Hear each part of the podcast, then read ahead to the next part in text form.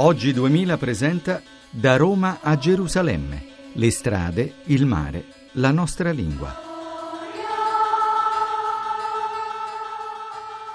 Un saluto da Sergio Valsania e da Sandra Sain. che oggi hanno fatto davvero i pellegrini perché abbiamo camminato quattro ore e mezzo insieme a persone provenienti praticamente da tutto il mondo. Certo, la meta non era una meta religiosa, non c'era c'era il mare alla fine del nostro percorso di quest'oggi, siamo partiti dalla vetta di una montagna alla quale siamo arrivati prestissimo questa mattina con un pulmino che ci ha portato su per dei tornanti infiniti. E poi abbiamo cominciato questa lunga discesa parecchio ripida e scoscesa, Sergio. Parecchio ripida e scoscesa per arrivare fino al mare, in fondo c'era anche un qualche simbolismo nel nostro voler camminare anche a Creta e nell'essere riusciti a trovare per puro caso, lo confessiamo, però poi quando ti saltano in braccio le cose giuste sei contento nel trovare un percorso che poi finiva nel mare, che è quello che dovremo attraversare per arrivare a Cipro. Però di questo percorso qualcosa bisogna dire perché era veramente molto bello, soprattutto nella sua parte finale.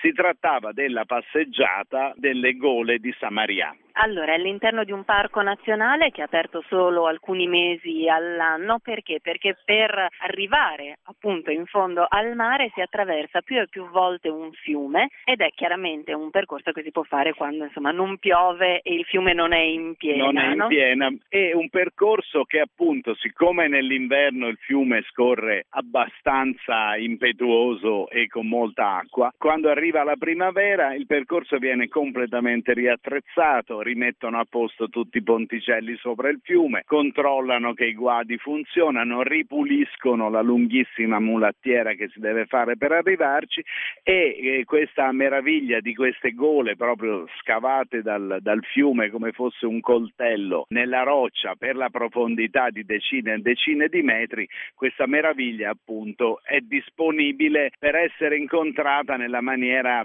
più diretta, cioè poi andando a piedi, che è quello che ci piace fare a noi e quindi si parte da questa cima di montagna più di 1200-1300 metri e si scende prima in maniera veramente molto molto precipitosa, molto brusca e poi invece in maniera eh, più morbida, però si scende sempre seguendo il corso del fiume. Sì, sì, in alcuni tratti proprio si passeggia in quello Sì, che è il letto, il del, letto del, del fiume e, e che poi a un certo punto eh, questo è un fiume un po' magico, un po' misterioso perché si cammina nel letto del fiume che non c'è, evidentemente sta scorrendo sotto, si è nascosto sotto i sassi sui quali camminiamo noi, poi all'improvviso c'è anche il fiume che accompagna negli ultimi tre o quattro chilometri di questa camminata delle gole di Samaria. Ecco, io ho fatto qualche foto durante il percorso e poi quando siamo arrivati al mare le abbiamo mostrate. Uno dei primi commenti che ha fatto ad esempio Giovanna è stato ah ma che bello, sembra un po' come arrivare a Petra, perché effettivamente ci sono dei passaggi all'interno di queste gole che sono strettissimi, si passa tra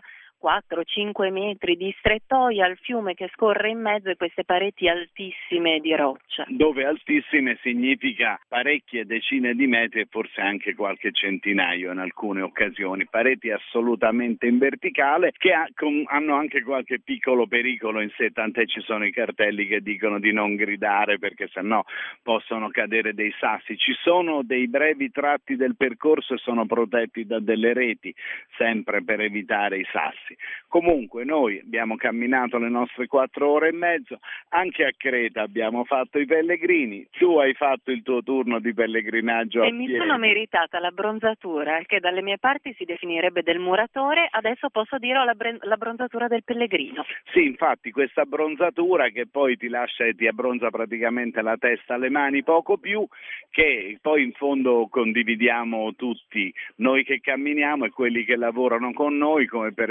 esempio Giovanna Savignano, Maurizio Lepri e Massimo Quaglio ci sostiene da Roma.